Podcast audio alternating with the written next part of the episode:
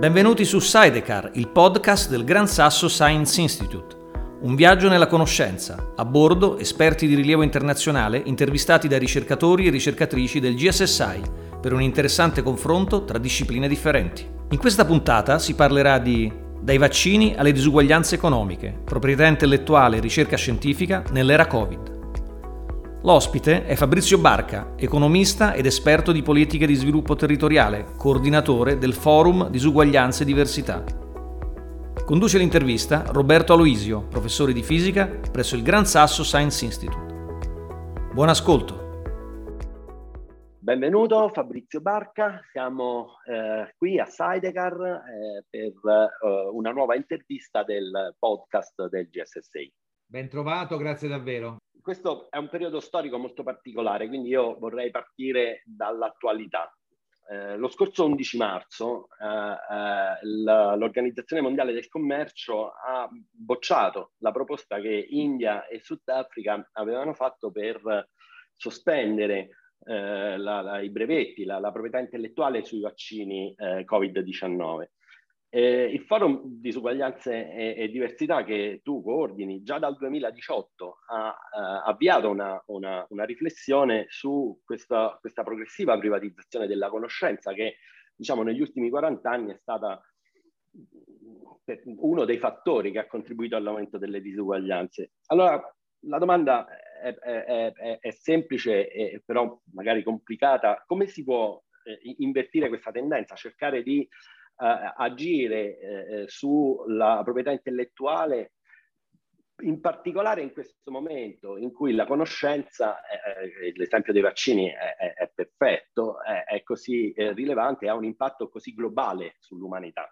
Ma eh, la domanda è importantissima eh, e, e, va presa sul serio, eh, declinata in due modi molto diversi. Cosa si può fare adesso, visto che non abbiamo fatto le cose giuste negli anni passati?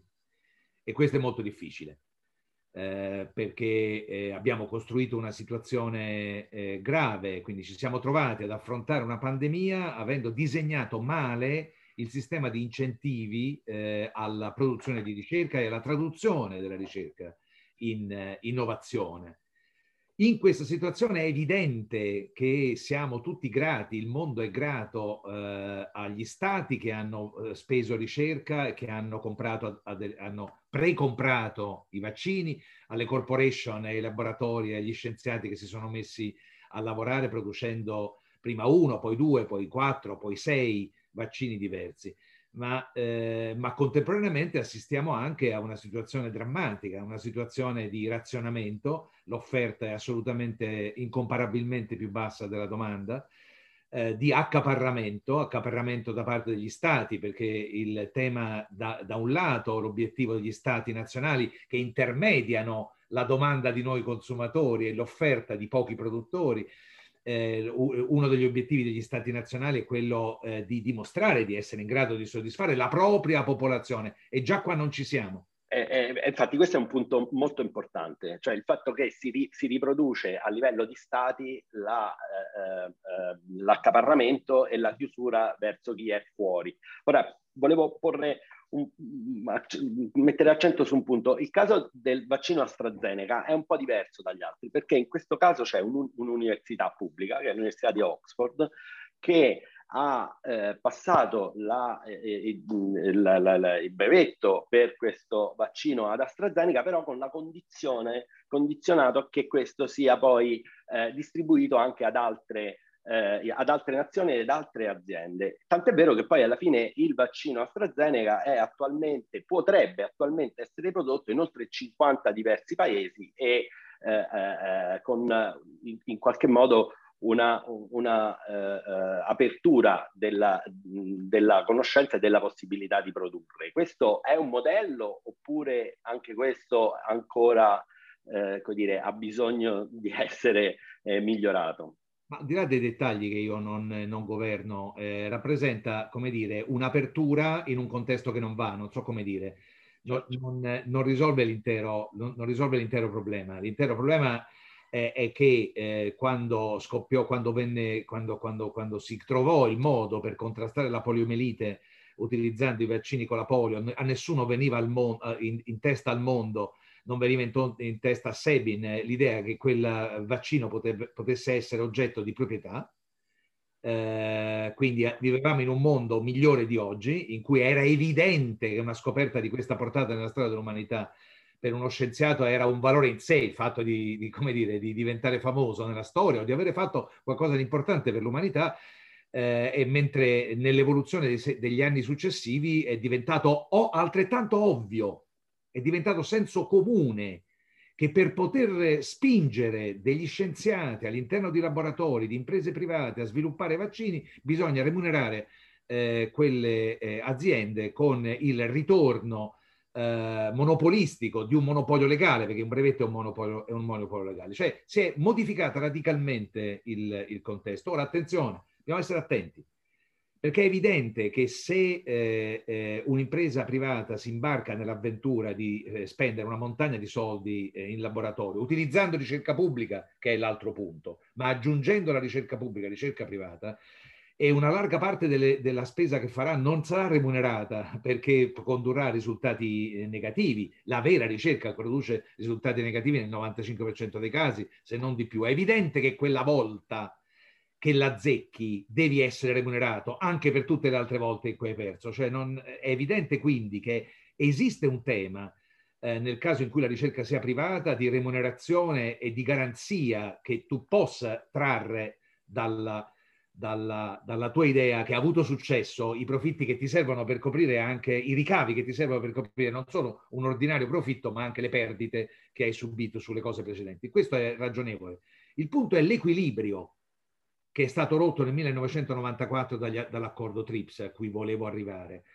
L'equilibrio fra cosa? Fra questa esigenza che in un mondo capitalistico che, di imprese private eh, eh, deve tutelare la possibilità. Fabrizio, giusto per essere, per, perché magari il, l'accordo TRIPS è l'accordo che all'interno dell'Organizzazione Mondiale del Commercio nel 94 fissò in qualche modo il eh, concetto di proprietà intellettuale come oggi lo conosciamo. Diciamo. Esattamente, come lo conosciamo, che è quello che stavo per dire, cioè esisteva già prima ovviamente. Che cosa fece? Noi abbiamo due principi. Questo principio è il principio dell'accesso alla conoscenza come bene comune fondamentale dell'umanità, che è un concetto talmente ovvio che i grandi liberali, Thomas Jefferson e tutti gli altri l'hanno sempre sostenuto, cioè è evidente che eh, eh, un, il sapere è un bene che deve essere disponibile a tutti per il semplice motivo che in questo modo abbiamo, moltiplichiamo infinitamente le possibilità di bene usarlo, ma anche di sviluppare nuove imprese, anche di nuove imprese private capitalistiche che possono utilizzare quello in varianti. Bene, abbiamo due principi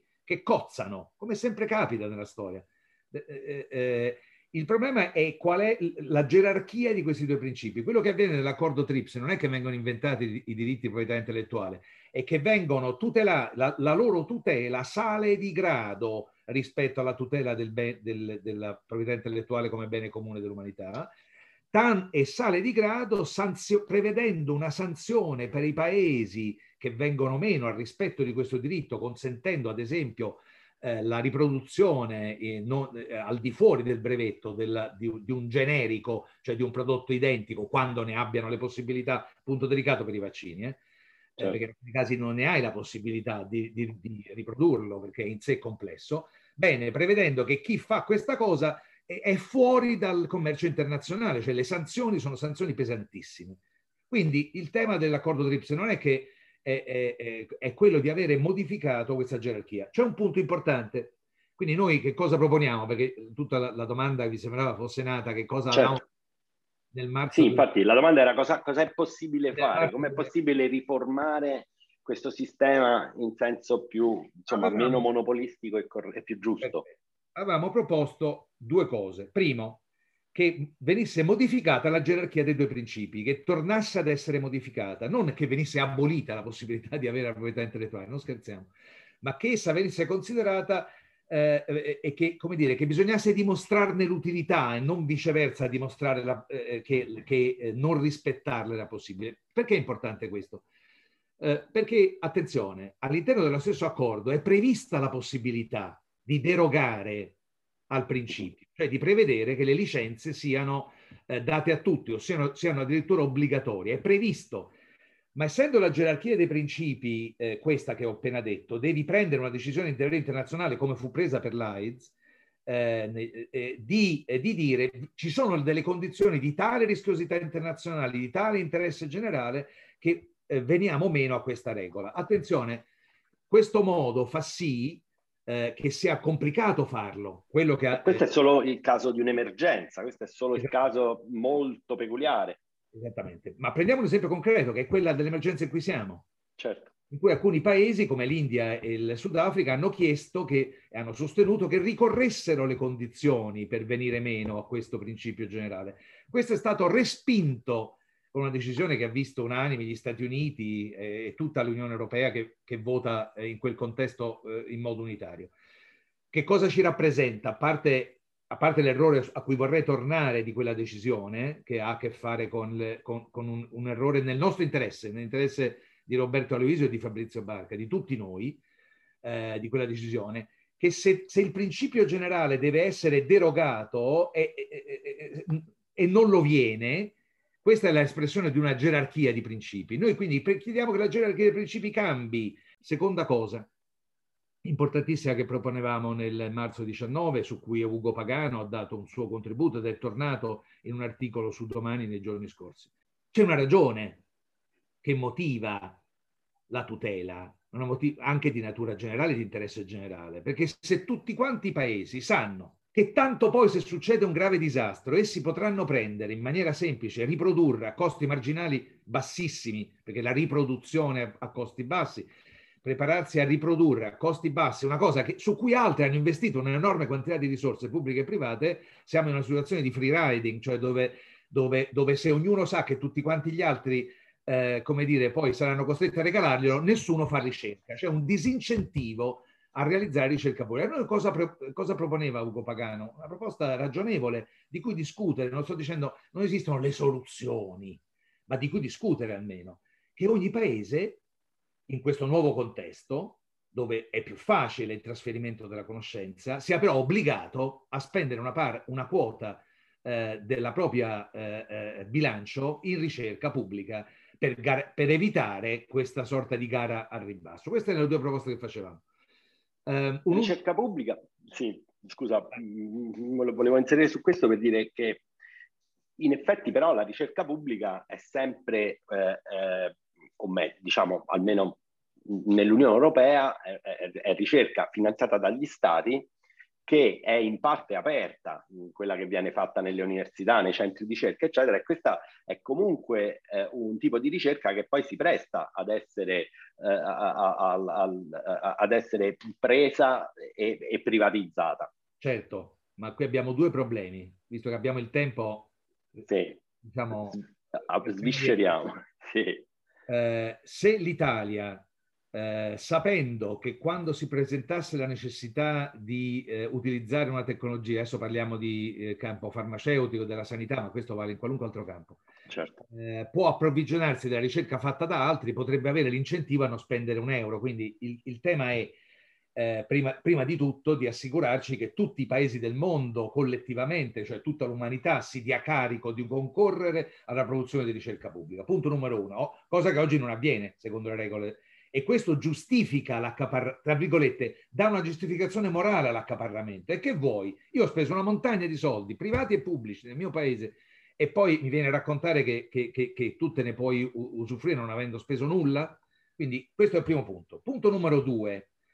La ricerca open, la ricerca dei prodotta non solo in campo farmaceutico, in tutti i campi, da mille grandi centri di ricerca pubblici dell'Europa, eh, è aperta però è evidente che eh, eh, per potersene avvalere tu devi a tua volta avere fatto un ammontare grosso di ricerca eh, che sia in grado di prendere quel, quei risultati e di tradurli da ricerca e sviluppo, cioè di sviluppare delle innovazioni che poi possono essere messe sul mercato.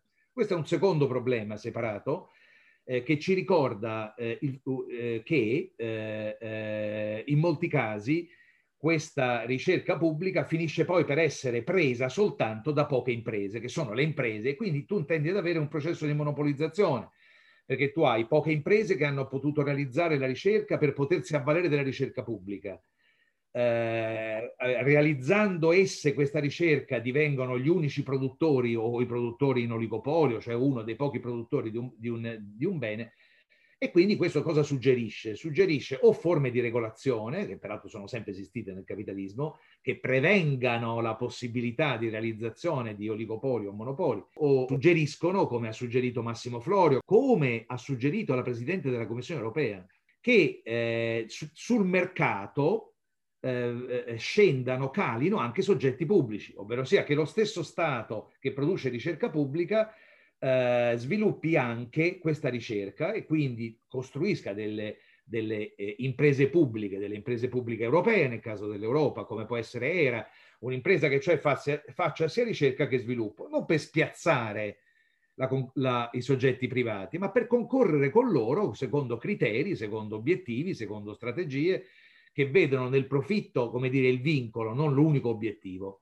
Eh, non stai sul mercato se non fai profitto, ma non devi fare extra profitti. Quindi immaginare che, che sul mercato ci siano anche imprese pubbliche concorrenziali con quelle private.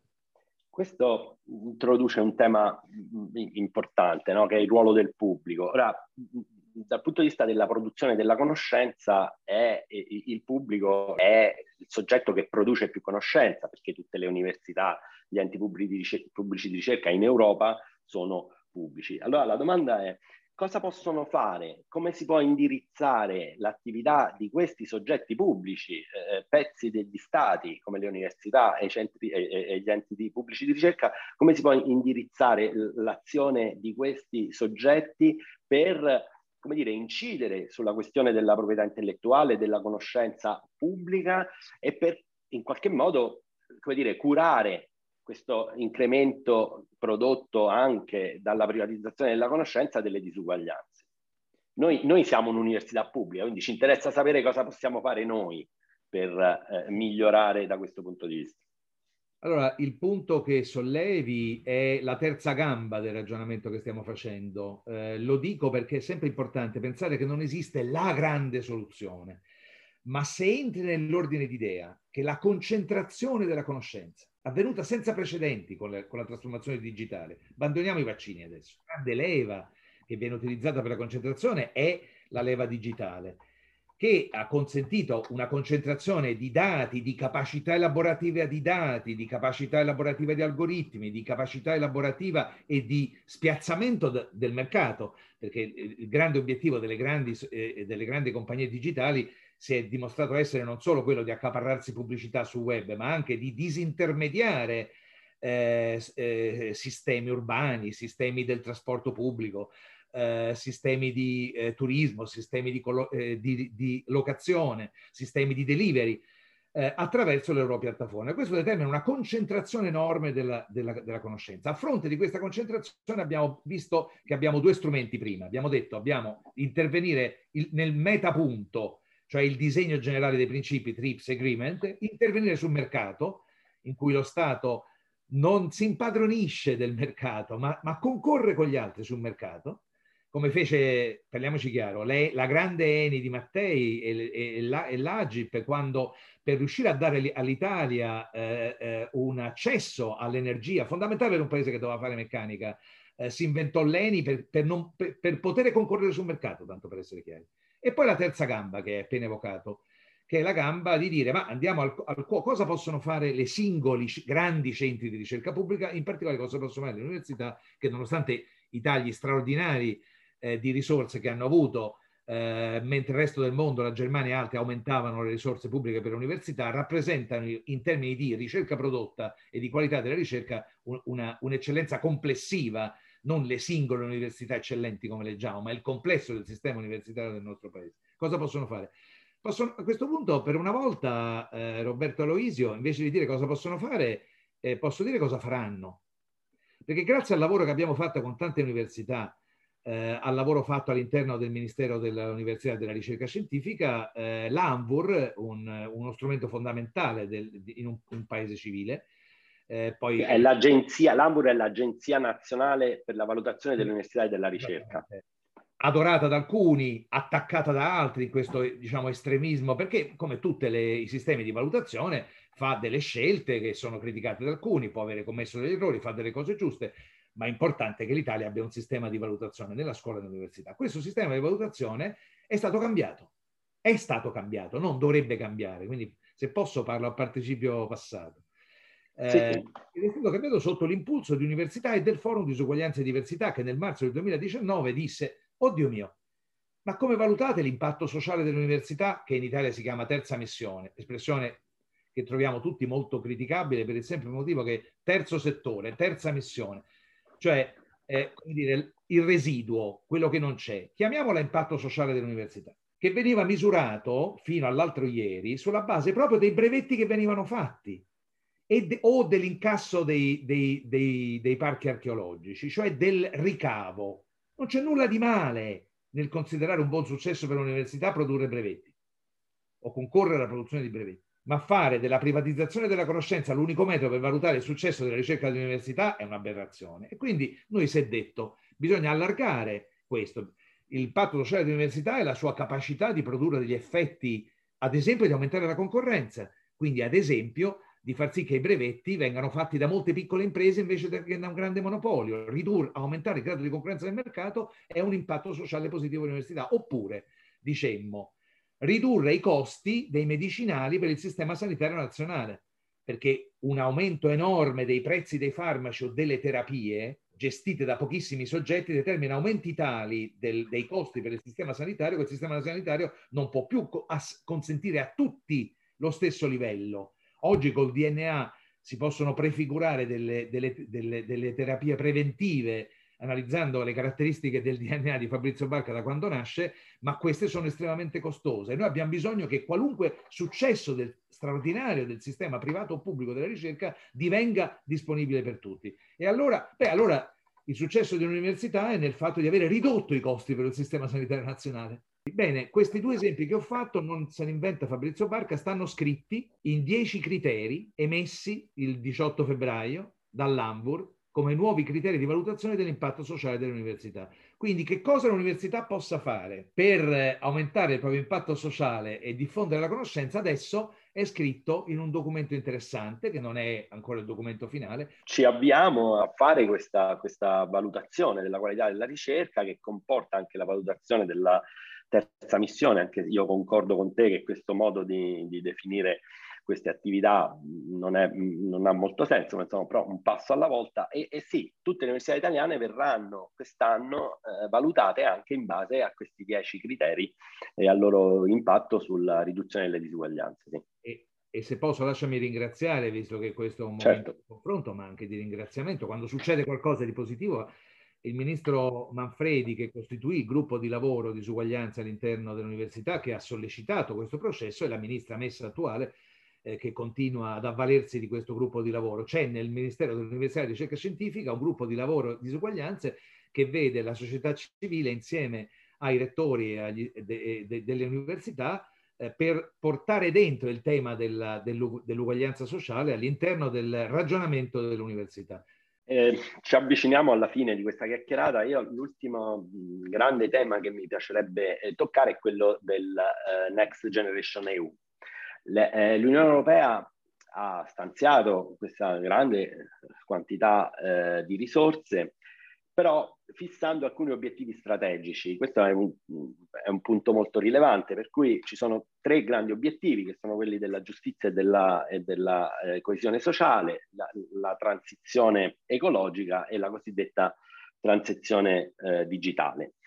Quindi, come dire, è già l'Europa che ci dice come dobbiamo investire questi, eh, queste risorse. Riallacciandoci a quello che, che si diceva prima, che, che tipo di, di, azioni concrete possono essere eh, utilizzate per indirizzare questi investimenti e anche ridefinendo, no? come si diceva prima, i limiti della, della conoscenza eh, che, che, che, è stata privatizzata, favorendo poi di fatto il principio della conoscenza come bene comune e, e, e di nuovo nell'ambito, è chiaro che non sono le università, non sono i soggetti che producono la conoscenza che decidono le regole con le quali questi, questi, questi, queste risorse verranno stanziate e spese, ma di nuovo no, quale potrebbe essere il ruolo delle università e, del, e dei centri di ricerca in questo sforzo collettivo che ci accingiamo a fare poi di fatto? Ma eh, il piano è, come dire, a 45 giorni dalla sua chiusura. Eh, noi come forum eh, ci siamo impegnati eh, sin dall'inizio e non è stato un buon inizio, io voglio dirlo, l'abbiamo detto tante volte, non è stato un buon inizio perché è stato un inizio fatto senza avere in testa gli obiettivi strategici legati al paese, ma raccogliendo i progetti che c'erano. Poi lungo strada è andato migliorando eh, il governo il 12 di gennaio è stato approvato un testo che questo governo sta ritoccando diciamo nei limiti dei tempi strettissimi che esistono eh, quindi non, eh, non, ha molto senso ne, nello scambio brevissimo che dobbiamo avere dire cosa avremmo dovuto eh, avere eh, chi vuole saperlo apre il forum disuguaglianze e trova le nostre critiche, le nostre osservazioni sul documento che in questi giorni stiamo ancora, come dire, portando all'attenzione. Immaginandomi di essere già l'1 di maggio eh, quando il documento sarà stato inviato e forse anche approvato dalla Commissione europea, eh, dico che dentro qualunque siano le cose che ci stanno scritte o i miglioramenti realizzati, ci sarà spazio per tutti noi, dovrà esserci spazio per tutti noi per lavorare. Eh, lavorare all'interno della parte digitale eh, che è importante, su, che, che, è una parte di qualità di, del, del, piano, eh, e lo dico subito come perché eh, da quello che leggiamo eh, e capiamo, eh, sia le regioni italiane, sia i ministeri, sia i grandi comuni saranno dotati di figure esperte digitali, ma non gli ultra tecnici a cui si chiede fammi l'app, non so come dire, ma esperti digitali strategici che potranno aiutare eh, le pubbliche amministrazioni a ridisegnare in modo diverso eh, l'organizzazione dei servizi. E allora eh, evviva il Dio che se le università possono avere un ruolo. Oggi l'università spesso, anche l'università con cui sto parlando, eh, lo so, ha avuto dialoghi, ha, ha, dato contributi, specie l'università che sul digitale ha un suo punto di forza, eh, ma adesso lo potrà avere in una maniera trovando all'interno delle amministrazioni dei soggetti referenti che parleranno lo stesso linguaggio a cui poter fornire. Quindi l'invito all'università è siate più strategiche.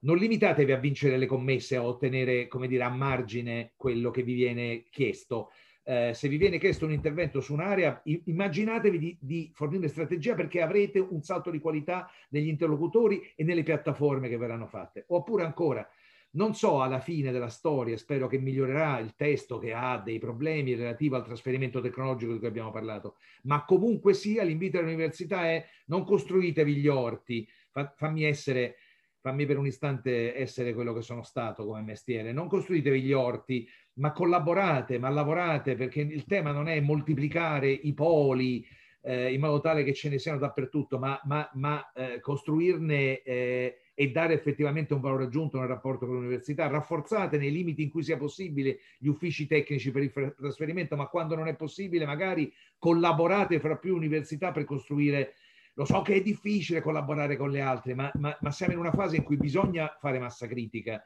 Eh, le università anche dei, delle aree minori del paese sono, e, e, delle aree interne sono importanti. Il 33% della popolazione vive in aree interne del paese. Non siamo un, un, un, paese solo di grandi città, ma quelle università hanno bisogno di specializzarsi, di, aver, di dare un forte valore aggiunto e di cooperare.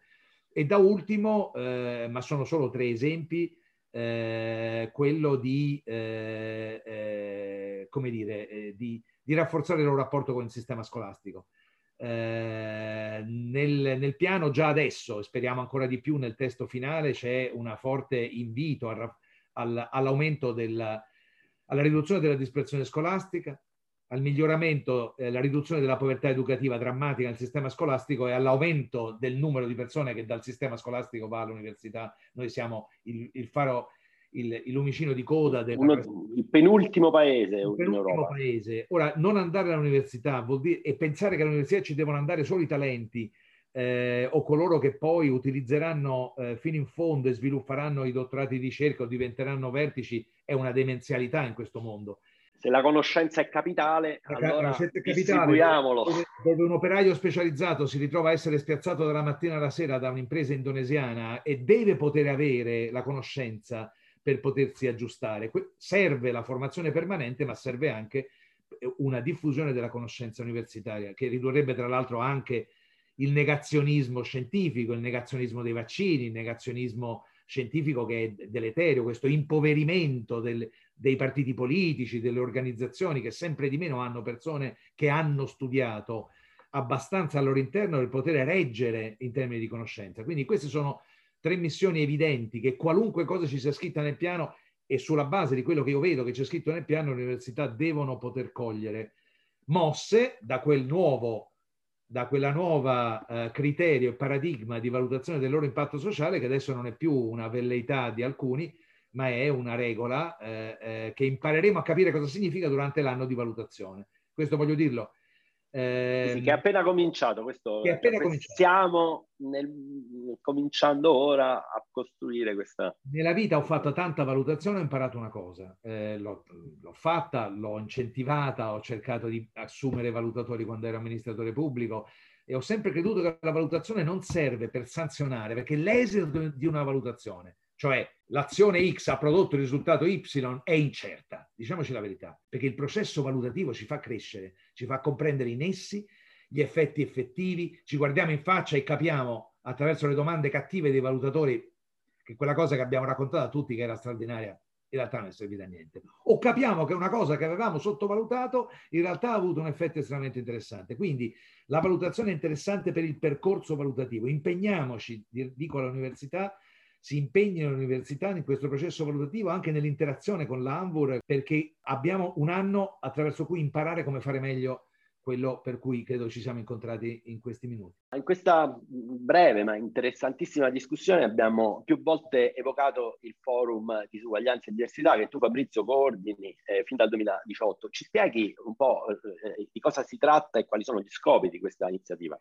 Ma lo scopo è uscito fuori oggi, eh, è ridurre le disuguaglianze e di farlo non eh, caricando tutto l'onere sulla redistribuzione che è importantissima.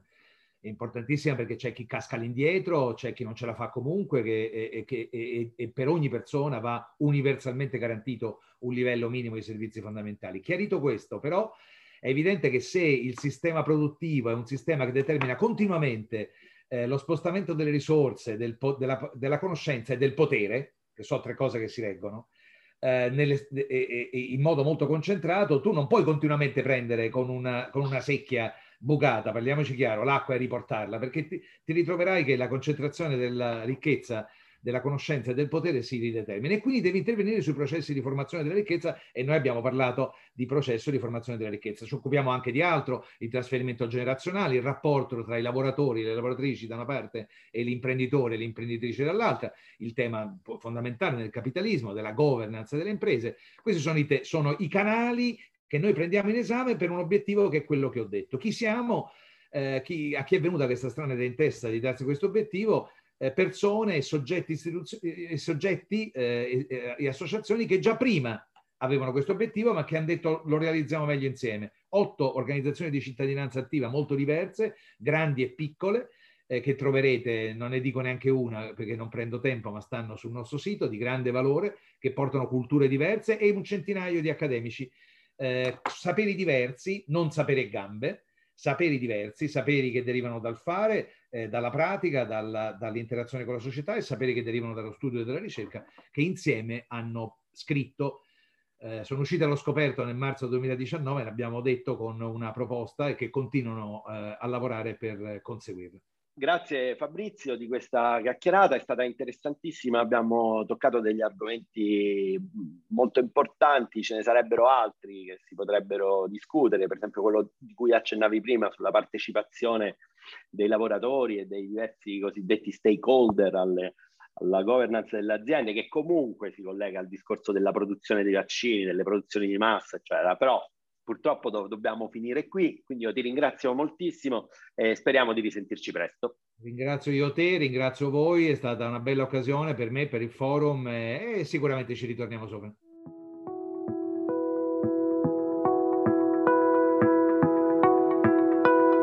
Avete ascoltato Sidecar, il podcast del Gran Sasso Science Institute. Tutte le puntate sono disponibili gratuitamente sulle principali piattaforme di distribuzione podcast e sui nostri social media vi ringraziamo e vi diamo appuntamento alla prossima puntata.